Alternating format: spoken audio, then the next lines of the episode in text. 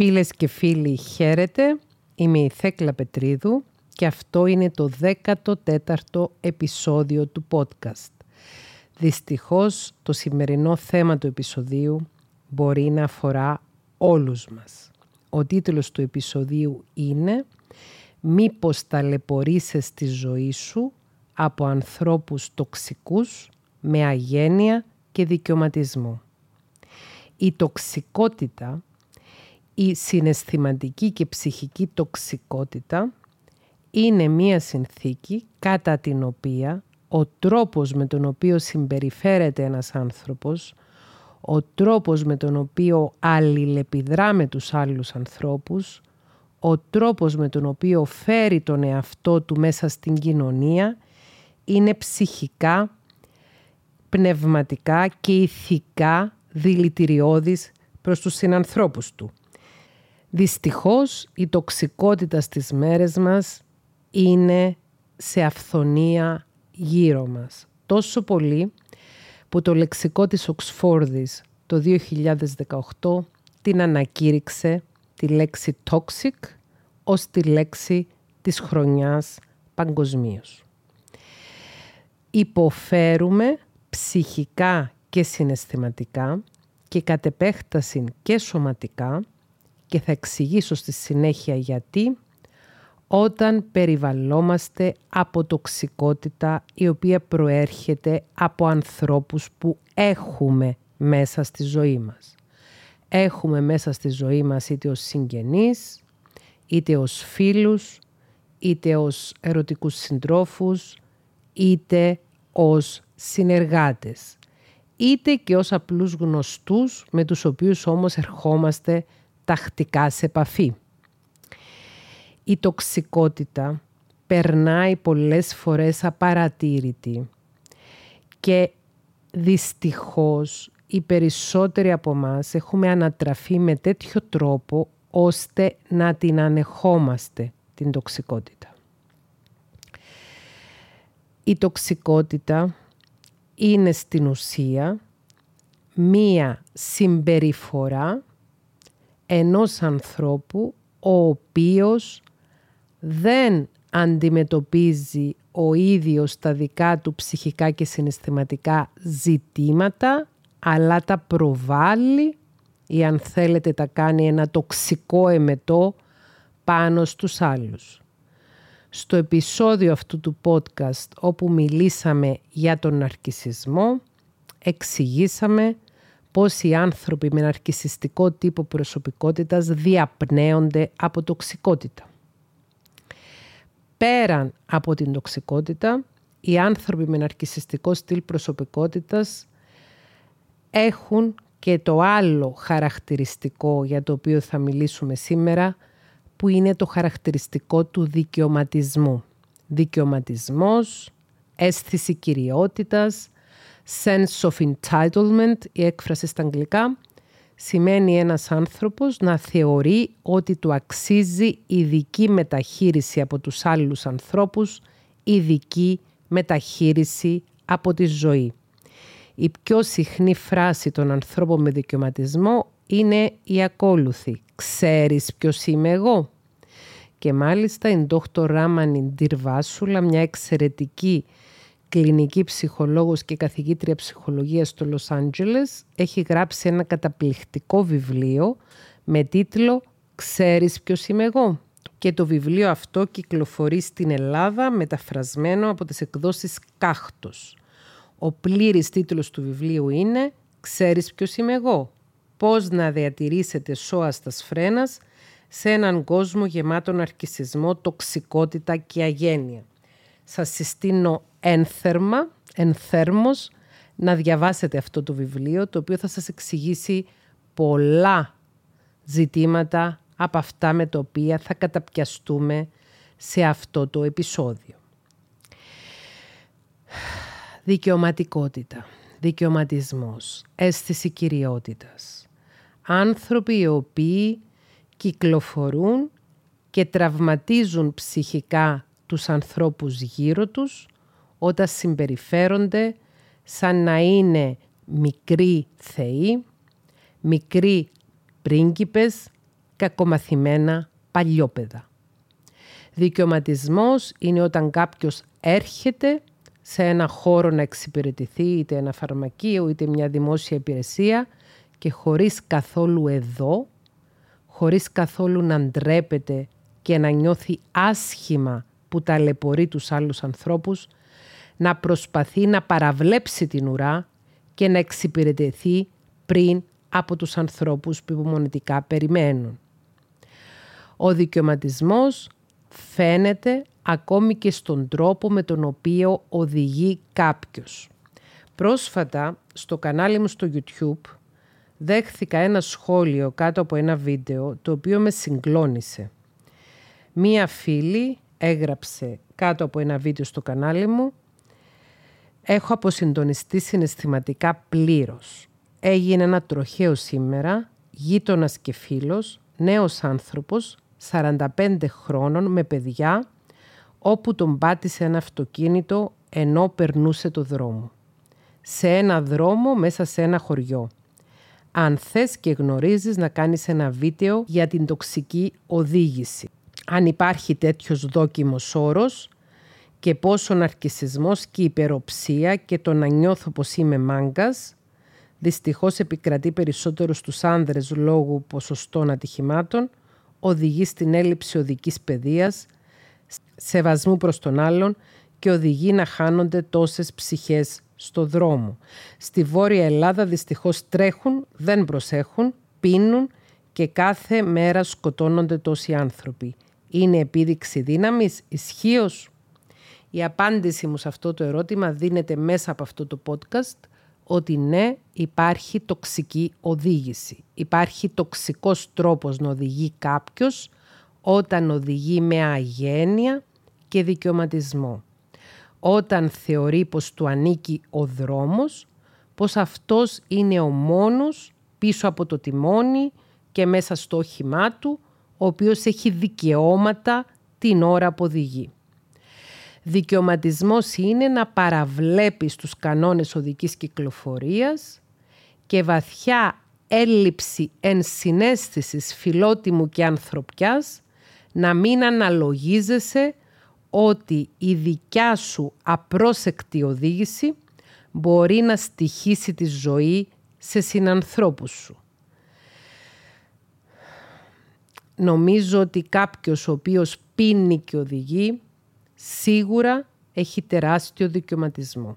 Θεωρεί ότι αυτός μπορεί να έχει διαφορετική αντιμετώπιση στη ζωή, ότι αυτός είναι παιδί ενός ανώτερου Θεού και ότι μπορεί να πίνει και να οδηγεί και όλα να είναι μια χαρά, ασχέτως εάν στο δρόμο του θερίζει ανθρώπους.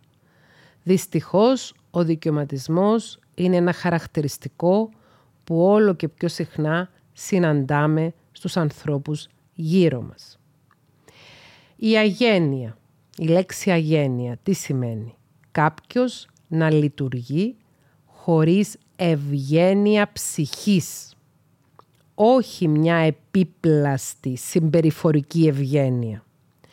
Να χρησιμοποιεί δηλαδή τον πληθυντικό χρόνο όταν συνομιλεί με αγνώστους, να χρησιμοποιεί όμορφες λέξεις και να φαίνεται επιφανειακά ευγενής.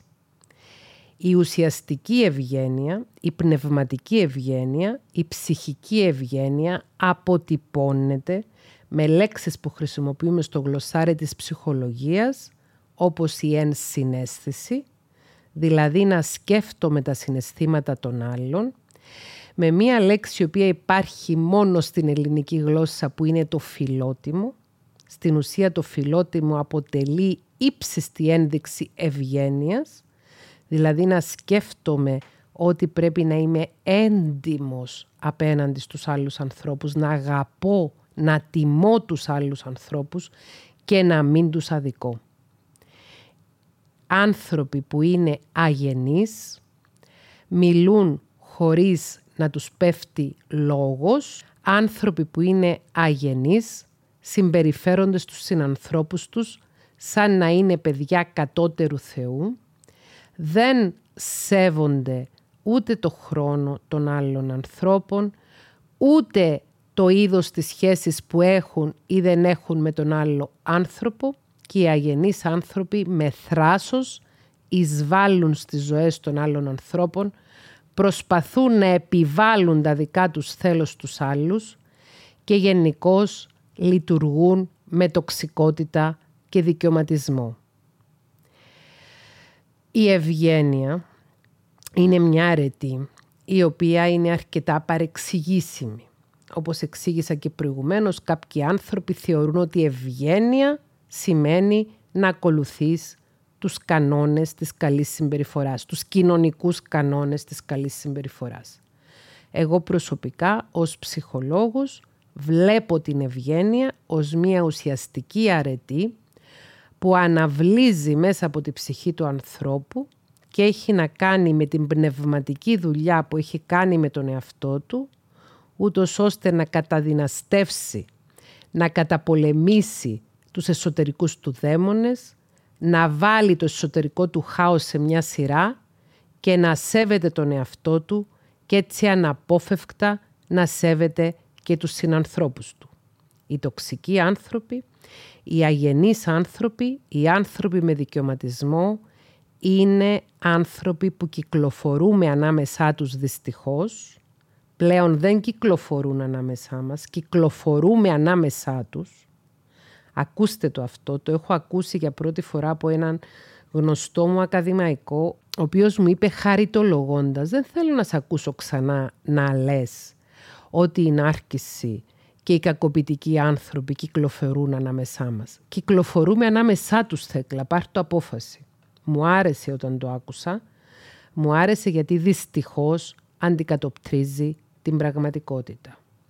Ζούμε σε μία εποχή όπου ενώ έχουμε διώξει αρκετές αρχές, αξίες και ιδανικά που δεν μας τέριαζαν προηγουμένων εποχών, ως κοινωνία, ως σύνολο η ελληνική κοινωνία έχουμε αποτύχει να βάλουμε στη θέση αυτών που ρίξαμε νέες ουσιαστικές, ανθρωπιστικές, πνευματικές αρχές και αξίες.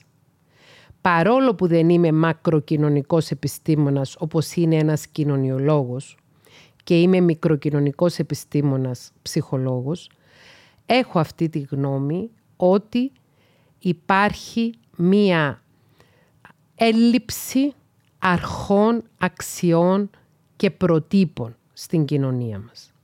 Υπάρχει ένας μηδενισμός.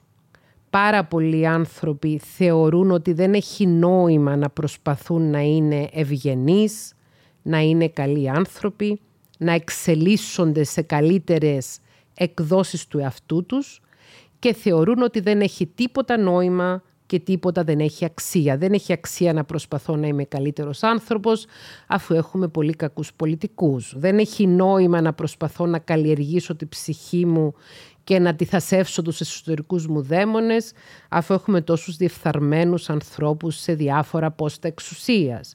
Ή δεν αξίζει και δεν έχει νόημα να προσπαθώ να είμαι σεβαστικός προς τους άλλους ανθρώπους όποιοι κι αν είναι, ανεξαρτήτως χρώματος, εθνικότητας, ερωτικού προσανατολισμού, φίλου και ούτω καθεξής, γιατί ζούμε σε μια εποχή που τίποτα δεν έχει νόημα, γιατί υπάρχει οικονομική κρίση, γιατί περάσαμε πανδημία και όλα είναι νεκρά. Αυτός ο ηθικός μηδενισμός, αυτός ο αξιακός μηδενισμός, κατά τη γνώμη μου, είναι η βασική αιτία για την οποία μεγάλο μέρος του πληθυσμού, ξαναλέω, ζούμε ανάμεσά τους, είναι τοξικοί άνθρωποι, οι οποίοι εκπέμπουν μία τοξική ενέργεια, ας μου επιτραπεί ο όρος, παρόλο που δεν είναι όρος της ψυχολογίας, είναι όρος της καθομιλουμένης, τοξικές δονήσεις, τοξικά vibes αν θέλετε,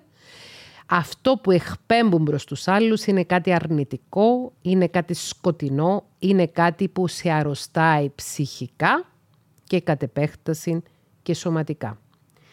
Ο τομέας της ψυχολογίας της υγείας έχει κάνει σωρία ερευνών οι οποίες αποδεικνύουν ότι ένας άνθρωπος κακοποιείται ψυχικά, ένας άνθρωπος βιώνει ψυχική κακοποίηση, που σίγουρα το να δέχεσαι τοξικότητα στη ζωή σου από ανθρώπους με τους οποίους συνδέεσαι, το να δέχεσαι αγενείς συμπεριφορές και αγενείς πράξεις, το να σου συμπεριφέρονται με αίσθημα δικαιωματισμού άνθρωποι που είναι μέσα στη ζωή σου, αυτό αποτελεί ξεκάθαρα ψυχική κακοποίηση. Σου προκαλούν ψυχική κακοποίηση όταν είναι αγενείς απέναντί σου, όταν είναι τοξικοί προς εσένα και όταν έχουν αίσθημα δικαιωματισμού. Θεωρούν δηλαδή ότι αυτοί αξίζουν περισσότερο από σένα, ο δικός τους χρόνος αξίζει περισσότερο από το δικό σου, οι δικές τους επιθυμίες είναι πιο σημαντικές από τις δικές σου, τα δικά τους θέλω είναι πιο σημαντικά από τα δικά σου.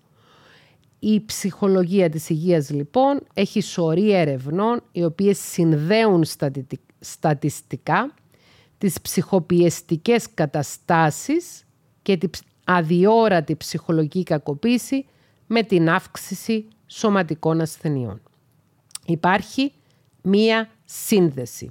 Ακόμα βρισκόμαστε πολύ πίσω στο να βρούμε ακριβώς τους μηχανισμούς οι οποίοι ενεργοποιούν την εμφάνιση μίας νόσου και κυρίως των αυτοάνωσων νόσων που δυστυχώς είναι πάρα πολλές στις μέρες μας. Πάρα πολλοί άνθρωποι στις μέρες μας διαγιγνώσκονται με αυτοάνοσα νοσήματα, όπως είναι η καταπλάκα σκλήρινση, όπως είναι ο ερυθρός ερυθυματώδης λύκος ή λούπους, όπως είναι διάφορα άλλα νοσήματα που είναι αυτοάνοσα. Για παράδειγμα, ένα αυτοάνωσο νόσημα που έρχεται αυτή τη στιγμή στο μυαλό είναι η νόσος Κρόν. Είναι, ξέρω εγώ, η ψωρίαση. Διάφορα αυτοάνοσα νοσήματα, τα οποία είναι άτοπα, δεν έχουν δηλαδή κάποια οργανική αιτιολογία και που στην ουσία το ίδιο το αμυντικό σύστημα του οργανισμού στρέφεται προς τον ίδιο τον οργανισμό. Ένα παράδειγμα αυτοάνωσου νοσήματος είναι ο διαβήτης τύπου 1, όπου ο ίδιος οργανισμός καταστρέφει το πάγκρεας γιατί ενεργοποιείται το αμυντικό σύστημα του οργανισμού με μηχανισμούς που δεν γνωρίζουμε. Δεν είμαι ιατρός, ούτε είμαι βιολόγος. Ως ψυχολόγος όμως διαβάζοντας τις καινούργιες μελέτες και έρευνες έχω σχηματίσει μια άποψη ότι όλοι μας γεννιόμαστε με κάποιες γενετικές προδιαθέσεις ούτως ώστε όταν ψυχοπιεστούμε, αν ψυχοπιεστούμε, αν τραυματιστούμε ψυχικά, αν έχουμε τραυματισμούς ψυχικούς διαρκείας, να αναπτύξουμε αυτή την νόσο τη σωματική ή την άλλη νόσο τη σωματική. Δηλαδή δεν χρειάζεται μόνο ο γενετικός παράγοντας, χρειάζεται και μία συνθήκη στη ζωή ενός ανθρώπου, συνθήκη στρεσογόνα, ψυχοπιεστική, η οποία να επιδράσει στο να βγει η ασθένεια από το γονότυπο του ανθρώπου στο φαινότυπο.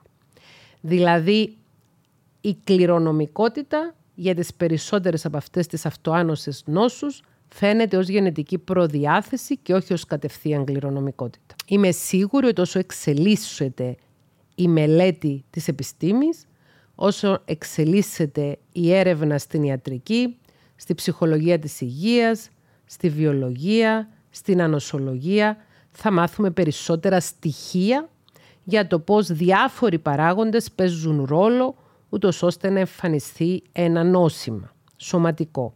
Αυτό που γνωρίζουμε σήμερα από τις μελέτες που έχουμε στα χέρια μας είναι ότι επηρεάζει αρνητικά το να δέχεσαι ψυχολογικό πόλεμο ή να δέχεσαι ψυχική κακοποίηση, τη ψυχική σου υγεία και τη σωματική σου υγεία.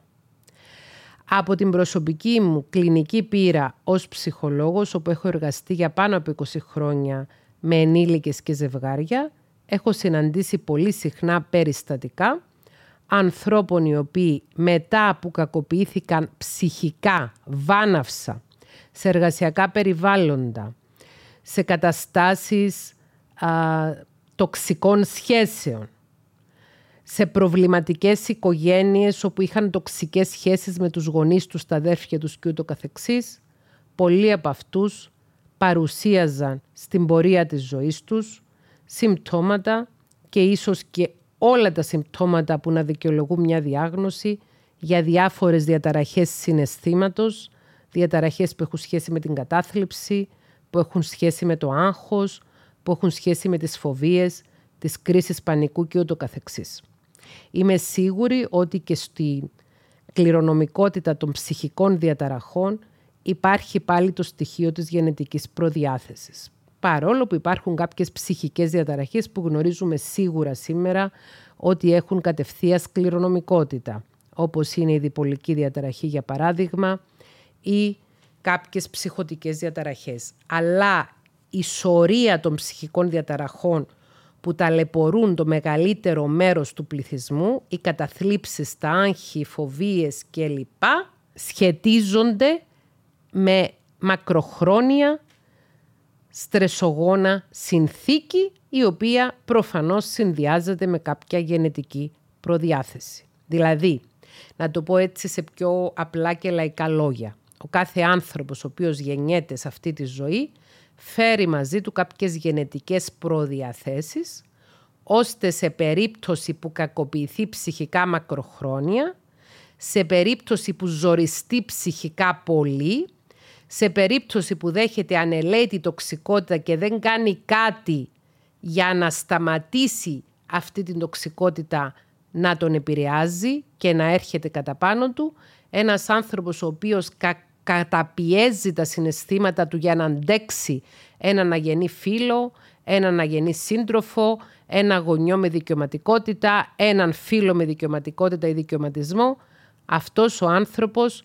πολύ πιθανόν να αναπτύξει μια ή κάποιες από τις ασθένειες, τις σωματικές και τις ψυχικές, τις σωματικές ασθένειες και τις ψυχικές διαταραχές για τις οποίες έχει γενετική προδιάθεση. Ο ίδιος άνθρωπος, αν ζει σε ένα υγιές περιβάλλον, στο οποίο δεν υπάρχει τοξικότητα και δεν υπάρχει ψυχοπίεση, όταν λέμε ψυχοπίεση εννοούμε τα ψυχοπιεστικά γεγονότα του να σου φέρεται ο άλλος άσχημα, το να σε βγάζει τρελό, το να σου λέει ψέματα, το να σου προκαλεί συνεχώς ματέωση και γενικώς να σε αναστατώνει ψυχικά και να σε δηλητηριάζει ψυχικά. Οι τοξικοί άνθρωποι μας δηλητηριάζουν ψυχικά. Οι τοξικοί άνθρωποι βλάπτουν σοβαρά τη σωματική και τη ψυχική μας υγεία. Οι αγενείς άνθρωποι είναι τοξικοί. Οι άνθρωποι με δικαιωματισμό είναι τοξικοί. Άρα, θέλω τώρα σε αυτό το σημείο να πω μερικά χαρακτηριστικά και μερικές συμπεριφορές οι οποίες μπορεί να σημαίνουν ότι το πρόσωπο που κάνει αυτές τις συμπεριφορές ή έχει αυτά τα χαρακτηριστικά ίσως να είναι τοξικό, αγενές και άτομο με δικαιωματισμό. Σε αυτό το σημείο θέλω να προσθέσω και να ξεκαθαρίσω και να διαχωρίσω ότι είναι άλλο πράγμα ένας άνθρωπος ο οποίος είναι τοξικός εν όλο και είναι ο χαρακτήρας του τοξικός και είναι άλλο ζήτημα ένας άνθρωπος σε μια περίσταση στη ζωή του να λειτουργήσει ή να αντιδράσει με τοξικό τρόπο. Το σημερινό επεισόδιο του podcast αναφέρεται στις περιπτώσεις των ανθρώπων που έχουν την τοξικότητα ως modus operandi στη ζωή τους. Τοξικοί άνθρωποι έχουν ως πρώτο και κύριο χαρακτηριστικό τη χειριστικότητα, τη χειραγώγηση, το manipulation. Οι τοξικοί άνθρωποι χειραγωγούν τους άλλους, ούτως ώστε οι άλλοι να λειτουργούν υπέρ τους και να μην αντιτίθενται στην όποια καταπίεση ή κακοποίηση δέχονται από αυτούς. Μπορεί ενώ είναι θύτες να το παίζουν θύματα, να είναι κλαμμένοι, να κλαίγονται, δηλαδή να παρουσιάζουν τον εαυτό τους ως ένα θύμα που είναι αδικημένος από τον ένα, είναι αδικημένος από τον άλλο, είναι αδικημένος από τη ζωή, είναι αδικημένος από την κοινωνία, είναι αδικημένος από τους γονείς του, είναι αδικημένος από το σχολείο, είναι αδικημένος από τη δουλειά του και χρειάζεται ειδική μεταχείριση, εδώ έρχεται η δικαιωματικότητα, από εσένα να δείξεις ιδιαίτερη ανοχή γιατί αυτός ο άνθρωπος έχει ιδιαίτερη ανάγκη. Η χειριστικότητα έχει και μια άλλη μορφή που είναι η επίκληση στο συνέστημα. Οι τοξικοί άνθρωποι πολύ συχνά προκειμένου να υποτάξουν τους άλλους ανθρώπους κάνουν επίκληση στο συνέστημα. Αναφέρονται στα προβλήματα της υγείας που έχουν ή που φαντάζονται πως έχουν και τα φέρνουν ως πρόσχημα προκειμένου οι άλλοι άνθρωποι γύρω τους να τους δώσουν ιδιαίτερη προσοχή ιδιαίτερη σημασία και να τους αφήσουν να συμπεριφέρονται με έναν τοξικό τρόπο. Είναι ιδιαίτερα πονηροί οι τοξικοί άνθρωποι και χειριστικοί. Η χειριστικότητα είναι ξεκάθαρη τόσο στον γραπτό τους λόγο όσο και στον προφορικό. Μέσω της χειριστικότητας διαστρεβλώνουν την αλήθεια και λένε ό,τι τους συμφέρει προκειμένου να πετύχουν το σκοπό τους. Και έτσι μπαίνουν στη διαδικασία και το κάνουν πάρα πολύ συχνά να κάνουν μια άλλη λέξη της χρονιάς που μας πέρασε, να κάνουν gaslighting. Gaslighting ή αλλιώς χειραγώγηση της πραγματικότητας προκειμένου να υποκτάξουν ψυχολογικά τον άλλον ή αλλιώς φρενοβλαβοποίηση είναι η συμπεριφορά εκείνη κατά την οποία προσπαθείς να βγάλεις τον άλλον τρελό και να τον κάνεις να πιστέψει πως είναι τρελός προκειμένου να τον χειραγωγήσεις. Και μέσα σε αυτή τη διαδικασία της χειριστικότητας, της χειραγώγησης και του gaslighting, οι τοξικοί άνθρωποι ακυρώνουν τα συναισθήματα και την εμπειρία των άλλων ανθρώπων. Μπορεί για παράδειγμα να πεις δεν νιώθω καλά με αυτό που κάνεις και να σου απαντήσει έλα τώρα εγώ σε βλέπω μια χαρά. Μήπως είσαι υπερβολική, μήπως είσαι υπερβολικός, μήπως σε έχει επηρεάσει κάποιος άλλος. Ακυρώνουν δηλαδή το συναισθημά σου. Εσύ λες ξεκάθαρα ότι η συμπεριφορά σου με ενοχλεί και με στενοχωρεί και αυτοί αμφισβητούν αν είσαι ενοχλημένος, αμφισβητούν αν είσαι στενοχωρημένος και αμφισβητούν αν αυτό προέρχεται από τη δική τους τοξικότητα. Οι τοξικοί άνθρωποι, όπως και οι άνθρωποι ναρκισιστικό στυλ προσωπικότητας, πολύ συχνά ξεσπούν σε κρίσεις οργής, τα λεγόμενα temper tantrum. Temper tantrum, η κρίση οργής, είναι μία συνθήκη στην οποία ένας άνθρωπος ξαφνικά καταβάλλεται από έντονη οργή, όχι απλώς θυμό, οργή, ουρλιάζει, συμπεριφέρεται άσχημα, φωνάζει, μπορεί να χτυπάει αντικείμενα, μπορεί να εξτομίζει απειλές και βρισχές και είναι εκτός αυτού. Μία συμπεριφορά η οποία δεν συνάδει με την ηλικία του τοξικού ανθρώπου. Temper tantrums, που στα ελληνικά μεταφράζονται ως εκρήξεις οργής, είναι φυσιολογικά και αναμενόμενα σε δίχρονα και τρίχρονα παιδάκια. Δεν είναι φυσιολογικά και αναμενόμενα σε ένα ενήλικα ο οποίος χωρίς ιδιαίτερο λόγο βγάζει, ξερνά τα αρνητικά συναισθήματα που έχει πάνω του στους ανθρώπους γύρω σου. Επίσης, οι τοξικοί άνθρωποι είναι ανορίωτοι.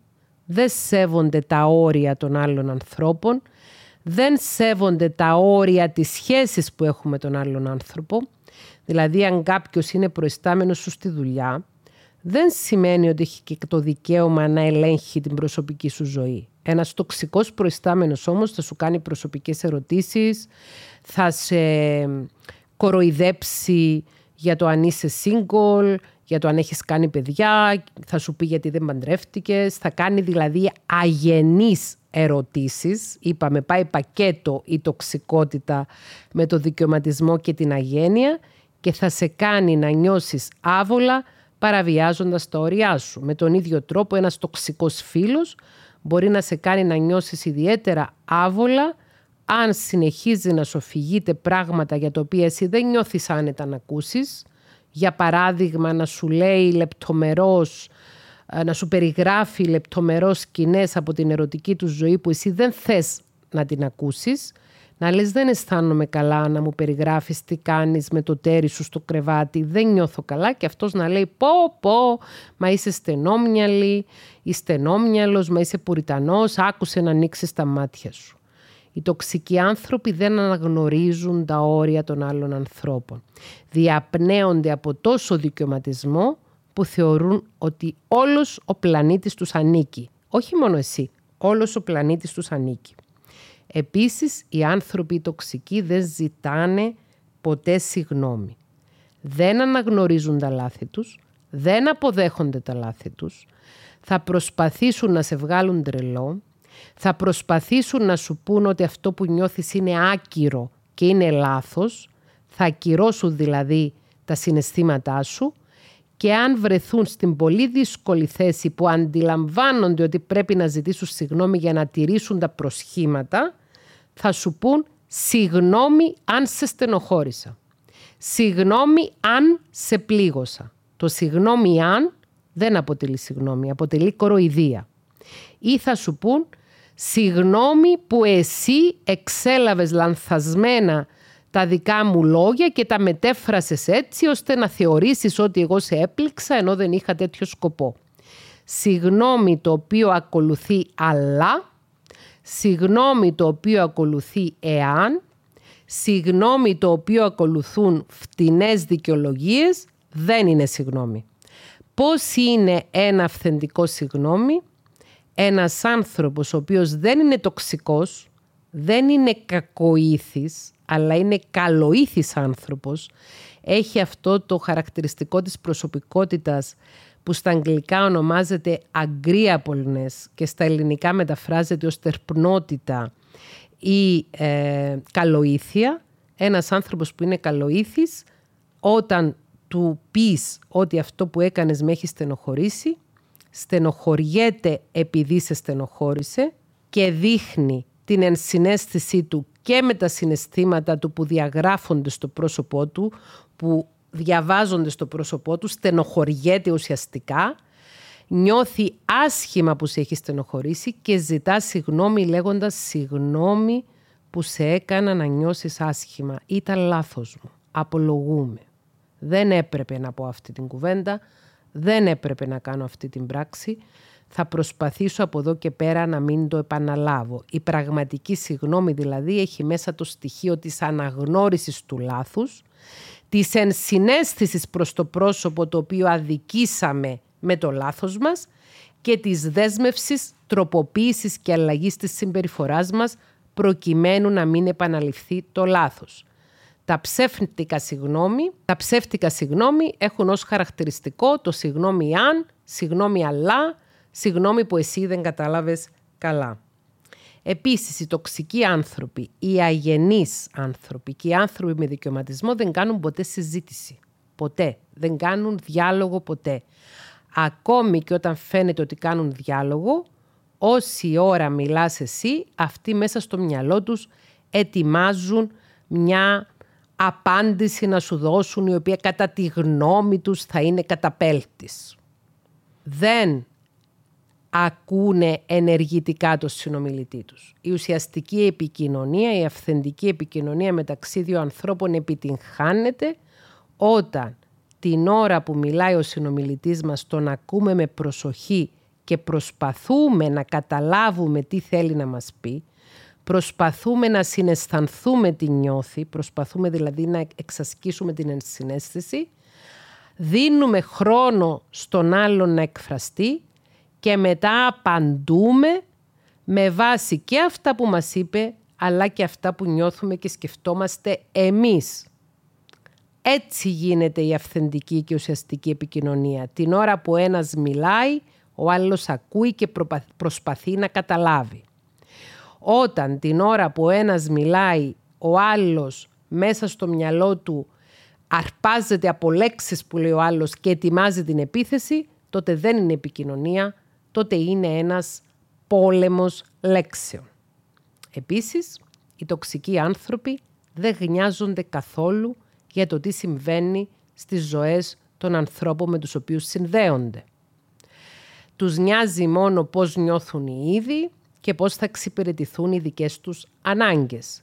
Θα σε πάρουν τηλέφωνο ή θα σου στείλουν μήνυμα μόνο όταν έχουν ανάγκη μια χάρη από εσένα ή μόνο όταν θέλουν να σε επιστρατεύσουν για να τους πάρεις το παιδί από το σχολείο ή μόνο όταν θέλουν να τους δανείσεις χρήματα ή μόνο όταν θέλουν να κάνεις κάτι για αυτούς.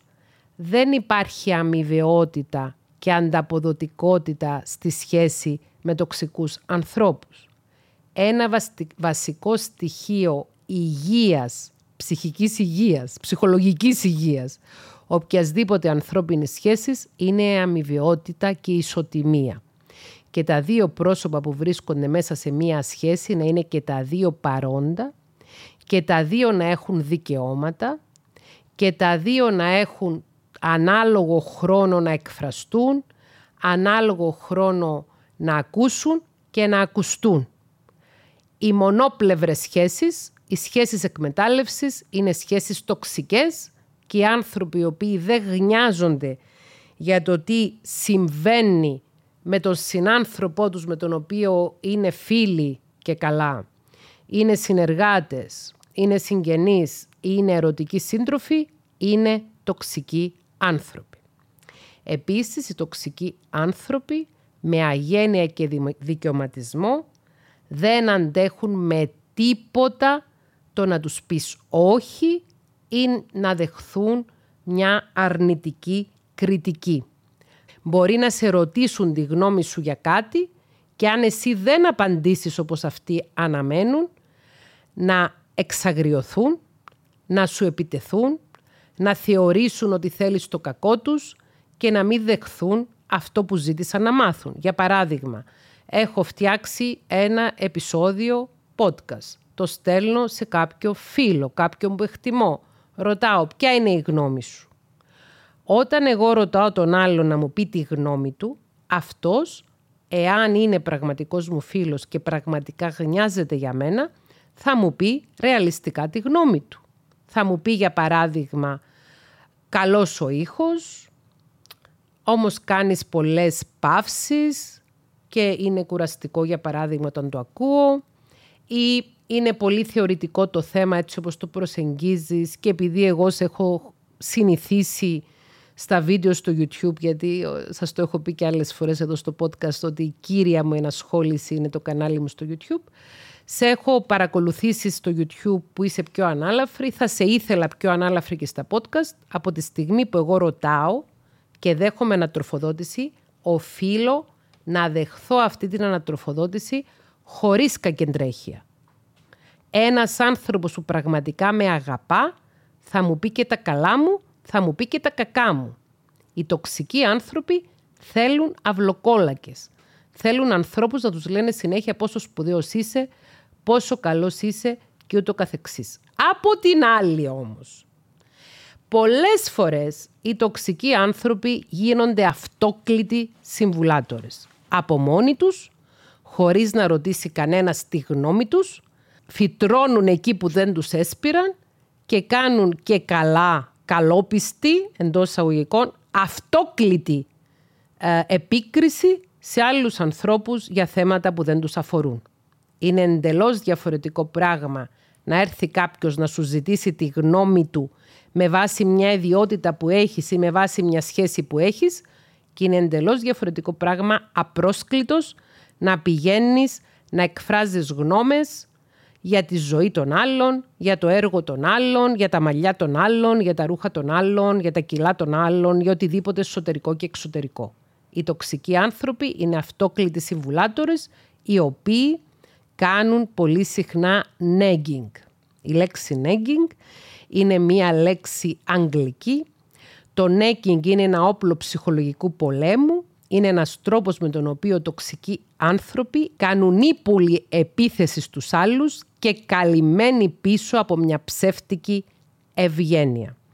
Στο κανάλι μου στο YouTube κάποιοι από τους ακροατές που παρακολουθούσαν το σχετικό βίντεο που κάναμε για το necking έγραψαν στα σχόλια ότι μια κατάλληλη ελληνική λέξη για να περιγράψει το negging είναι η λέξη προσβλημέντο. Σου κάνω ένα κομπλιμέντο, αλλά στην ουσία σε προσβάλλω. Προσβλημέντο. Παραδείγματα negging είναι «Πω πω, πολύ ωραίο πρόσωπο έχεις, ωραία χαρακτηριστικά. Αν έδιωχνες και 30 κιλά, θα σου ένα μοντέλο». Ή «Ωραίο αυτοκίνητο, πολύ καλή μάρκα, πολύ καλή υποδύναμη. Αν το οδηγούσες και όπως του πρέπει, θα ήταν σούπερ. Δηλαδή, σου λέω κάτι καλό, το οποίο ακολουθείται από ένα κόμμα, ένα αλλά, που σου λέω κάτι κακό. Ή, necking μπορεί να είναι, θέλω να σου πω τη γνώμη μου, είναι καθαρά η προσωπική μου γνώμη, αν θες τη λαμβάνεις υπόψη, αλλά θεωρώ πως αυτό που έκανες και το άλλο που φόρεσες ήταν άθλια, ήταν άθλια η συμπεριφορά σου που έκανες σε εκείνο το περιστατικό που δεν είχε σχέση με μένα. Για παράδειγμα, δεν ήταν καλή ομιλία που έκανες σε μία σχολική γιορτή ή δεν ήταν καλά τα ρούχα που φόρεσες σε μία επίδειξη ή δεν ήταν καλό το ένα, δεν ήταν καλό το άλλο, αλλά εγώ με καλόλογος τρόπος το λέω. Μη θυμώσεις αλλά εγώ σου λέω την αλήθεια μου. Την αλήθεια σου βρε άνθρωπέ μου που δεν σου τη ρωτήσαμε και δεν σου πέφτει λόγος, δεν τη λες. Νέγκιν κάνεις. Επίσης το νέγκιν ή το προσβλημέντο μπορεί να ακολουθήσει πολύ συχνά φράσεις όπως «Μη θυμώσεις, αλλά θα σου πω τη γνώμη μου». Εάν κάποιος έρχεται και σου λέει «Μην θυμώσεις, αλλά θέλω να σου πω τη γνώμη μου για τη ζωή σου», σημαίνει ότι είναι σίγουρος ότι αυτό που θα σου πει έναν φυσιολογικό άνθρωπο θα τον κάνει να θυμώσει. Οπότε σου λέει από την αρχή μη θυμώσεις, αλλά εγώ θα σου πω τη γνώμη μου για τη ζωή σου. Και από την άλλη σου κάνει παράλληλα και gaslighting, σαν να σου λέει ότι εσύ θυμώνεις χωρίς λόγο εσύ είσαι παράλογος, οπότε σε προειδοποιώ για να μην δράσεις παράλογα. Εγώ τώρα θα έρθω να σου κάνω κήρυγμα, θα σου πω πώς να ζεις τη ζωή σου, αλλά εσύ θα σκάσεις και θα το δεχθείς γιατί σου είπα μην θυμώσεις, είναι απλώς η γνώμη μου. Οι αυτόκλητοι συμβουλάτορες είναι τοξικότατοι. Υπάρχει μία λέξη στην κυπριακή διάλεκτο η οποία ονομάζεται σιδεροκουτάλες ανακατόστρες είναι οι λέξεις στη δημοτική.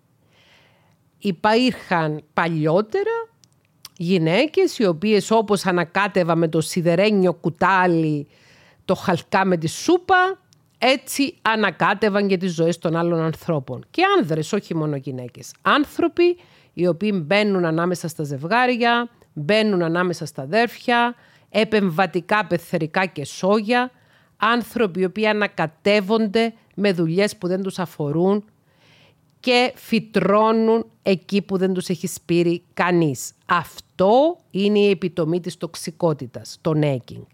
Και το νέκινγκ κυριαρχεί σε πολλές συνθήκες, σε πολλές σχέσεις, σε οικογενειακές σχέσεις, σε φιλικές σχέσεις και ερωτικές σχέσεις.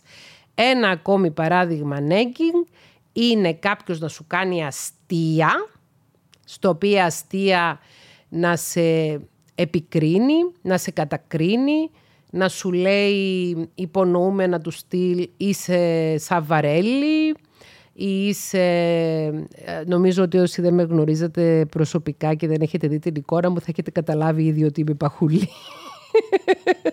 Και έτσι χρησιμοποιώ πολλά παραδείγματα του πώς μπορεί να δεχθεί νέκινγκ ένα παχουλό άτομο ή να σου πούν κοντοπίθαρη αν, αν το ύψος σου δεν είναι ιδιαίτερο ή να, σε, να, σε, να σου πούν ένα, ένα ε, παρατσούκλι που να έχει να κάνει με το ύψος σου αν είσαι πολύ ψηλός και να σου πω εγώ για πλάκα το κάνω, εσύ δεν σηκώνεις από πλάκα. Όμως το είχε πει ο Φρόιτ και το γλώσσα λανθάνουσα την αλήθεια λέγει, αλλά και το ότι μέσα από τα αστεία μας λέμε όλα αυτά τα οποία δεν τολμούμε να πούμε πρόσωπο με πρόσωπο. Θα μπορούσα να μιλάω για ώρες για τα χαρακτηριστικά των τοξικών αγενών ανθρώπων με δικαιωματισμό και να περιγράφω συμπεριφορές τους. Δεν έχουν τέλους πραγματικά. Το ρεπερτόριο τους είναι ανεξάντλητο. Πώς καταλαβαίνουμε ότι έχουμε τοξικούς ανθρώπους στη ζωή μας; Λαμβάνουμε σοβαρά υπόψη τα μηνύματα που μας στέλνει η διέστησή μας και το ένστικτό μας, το gut instinct μας, όπως λέγεται στα αγγλικά. Το σώμα μας μας προειδοποιεί όταν κάποιος άνθρωπος είναι τοξικός απέναντί μας. Νιώθουμε ένα σφίξιμο, νιώθουμε μία άρνηση να απαντήσουμε το τηλέφωνο, όταν βλέπουμε αυτόν τον άνθρωπο χαλάει η διάθεσή μας, μετά από συναντήσεις με τέτοιους ανθρώπους νιώθουμε ταλαιπωρημένοι, νιώθουμε κουρασμένοι, γιατί οι άνθρωποι αυτοί είναι και βαμπύρ ενέργειας, ρουφούν την ενέργειά σου, σε κουράζουν, γιατί είναι σαν μικρά παιδιά που θέλουν συνεχώς ντάντεμα και συνεχώς ναρκισιστική τροφοδοσία. Οπότε οι συναντήσεις με τέτοιους ανθρώπους, οι τηλεφωνικές συνομιλίες με τέτοιους ανθρώπους, οι ανταλλαγές μηνυμάτων με τέτοιους ανθρώπους, σε αφήνουν κουρασμένο, ταλαιπωρημένο, άδειο συναισθηματικά. Νιώθεις ένα αίσθημα αδειάσματος και νιώθεις γενικά ότι ταλαιπωρήθηκες. Ας ακούμε το σώμα μας, ας ακούμε τα μηνύματα από το σώμα μας και ας προσέξουμε όταν έχουμε τέτοια εσωτερική πληροφόρηση ότι κάποιος άνθρωπος μας προκαλεί απέχθεια και μας προκαλεί στενοχώρια, να παρατηρήσουμε προσεκτικά τη συμπεριφορά αυτού του ανθρώπου, να πάμε πίσω στη μνήμη μας και να θυμηθούμε και περιπτώσεις στο παρελθόν που αυτός ο άνθρωπος μας έκανε να νιώσουμε άσχημα, άβολα ή να νιώσουμε ότι μας εκμεταλλεύτηκε και να συνειδητοποιήσουμε ότι αυτός ο άνθρωπος που είναι το θεωρώ φίλο μου, αυτός ο άνθρωπος που είναι γονιός μου, που είναι αδερφός μου, που είναι ενήλικο παιδί μου, που είναι συνεργάτης μου στη δουλειά, που είναι προϊστάμενος μου, που είναι εφιστάμενος μου, που είναι ο ερωτικός μου σύντροφος, η ερωτική μου σύντροφος, που είναι ο άνδρας μου, η γυναίκα μου, αυτός ο άνθρωπος είναι τοξικός. Και αυτός ο άνθρωπος με κουράζει και με εξαντλεί. Πρώτα απ' όλα χρειάζεται η συνειδητοποίηση, η επίγνωση του ότι το πρόσωπο αυτό που το έχουμε μέσα στη ζωή μας και έχουμε σχέση με αυτό το πρόσωπο είναι τοξικό προς εμάς και μας ταλαιπωρεί ψυχικά και κινδυνεύει τόσο η ψυχική όσο και η σωματική μας υγεία από αυτό. Μετά τον εντοπισμό χρειάζεται να κάνουμε αυτό που λέγεται στα αγγλικά radical acceptance και στα ελληνικά ραγδαία αποδοχή. Να αποδεχθούμε ότι αυτός ο άνθρωπος έτσι είναι και δεν αλλάζει. Είμαι σίγουρη ότι πολλοί από εσάς που παρακολουθείτε αυτό το επεισόδιο αυτή τη στιγμή αναλογίζεστε σχέσεις μακροχρόνιες στη ζωή σας, ανθρώπους με τους οποίους υπήρξατε σε σχέση, σε γνωριμία, σε συνεργασία, σε γάμο για δεκαετίες και που προσπαθούσατε με καλή συμπεριφορά, με κατανόηση, με προσφορά, με τσάι και συμπάθεια, προσπαθούσατε να τους βοηθήσετε να καλυτερεύσουν τη συμπεριφορά τους απέναντί σας και να καλυτερεύσουν και να τακτοποιήσουν το εσωτερικό τους χάος, που όμως δεν είδατε κανένα απολύτως αποτέλεσμα και καταλήξατε στο τέλος της ημέρας ή του μήνα ή του χρόνου ή της δεκαετίας να παρετηθείτε από αυτή την απέλπιδη προσπάθεια να προσπαθήσετε να βοηθήσετε έναν άνθρωπο ο οποίος είναι ηθικά και πνευματικά τεμπέλης, δεν αναλαμβάνει την ευθύνη του εαυτού του και δεν θέλει να κάνει τη δουλειά. He, he she doesn't want to do the work. Υπάρχει αυτή η έκφραση στα αγγλικά. Δεν θέλει να κάνει τη δουλειά. Υπάρχει μια δουλειά η οποία είναι πολύ κοπιώδης πνευματική εργασία και είναι η δουλειά της ανάληψης ευθύνης του εαυτού μας. Όπως το φυσικό μας σπίτι χρειάζεται καθημερινά να το καθαρίζουμε και να το φροντίζουμε, έτσι και το εσωτερικό μας σπίτι, τον εσωτερικό μας κόσμο, χρειάζεται καθημερινά να το φροντίζουμε και να το συντηρούμε. Η πνευματική εργασία που είναι κοπιώδης εργασία πρέπει να γίνεται καθημερινός και συστηματικός προκειμένου ένας άνθρωπος να διατηρείται συναισθηματικά ευφύης, να γίνεται και να διατηρείται συναισθηματικά ευφύης. Θυμηθείτε το επεισόδιο που είχε θέμα της συναισθηματική ευφύεια, προκειμένου να αντιμετωπίζει ο ίδιος το δικό του εσωτερικό συναισθηματικό χάος, να μπορεί να διαχειρίζεται τα συναισθήματά του και να μπορεί να διαχειρίζεται τη συναισθηματική του απορρίθμιση. Θυμηθείτε το επεισόδιο για τη σύνθετη διαταραχή μετατραυματικού στρες. Οι άνθρωποι οι οποίοι είναι τοξικοί έχουν και αυτοί συνήθως σύνθετη διαταραχή μετατραυματικού στρες. Η διαφορά τους όμως από εκείνους που έχουν σύνθετη διαταραχή μετατραυματικού στρες και δεν είναι τοξικοί είναι πως όταν απορριθμίζονται συναισθηματικά αντί να αναλάβουν ήδη την ευθύνη του εαυτού τους και να κάνουν τη δουλειά, ξεσπάνε πάνω στους άλλους. Εξού και τα ξαφνικά ξεσπάσματα οργής, τα temper tantrums για τα οποία μιλήσαμε προηγουμένως. Και οι άνθρωποι που είναι τοξικοί, δικαιωματικοί και αγενείς, ψεύδονται συνεχώς στον εαυτό τους, άρα ψεύδονται συνεχώς και στους άλλους γύρω τους.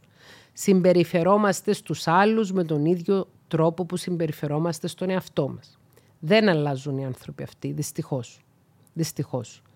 Είμαι ψυχολόγος, είμαι 48 ετών, έχω δουλέψει για πάνω από 20 χρόνια με ανθρώπους ως ψυχολόγος και έχω δει δυστυχώς πολλά τέτοια περιστατικά ανθρώπων τοξικών οι οποίοι έστειλαν στο ψυχολόγο τα παιδιά τους, τον άνδρα τους, τη γυναίκα τους, τους συναδέλφους τους, αλλά ήδη δεν καταδέχονταν να πάνε στη ψυχοθεραπεία και όταν κάποιοι από αυτούς ήρθαν στη ψυχοθεραπεία, ήρθαν με σκοπό να κακοποιήσουν για το ψυχολόγο και να βγουν αυτοί σωστοί και όλοι οι υπόλοιποι λάθος. Και η τοξικότητα δεν είναι ψυχική διαταραχή, δεν είναι ασθένεια η τοξικότητα.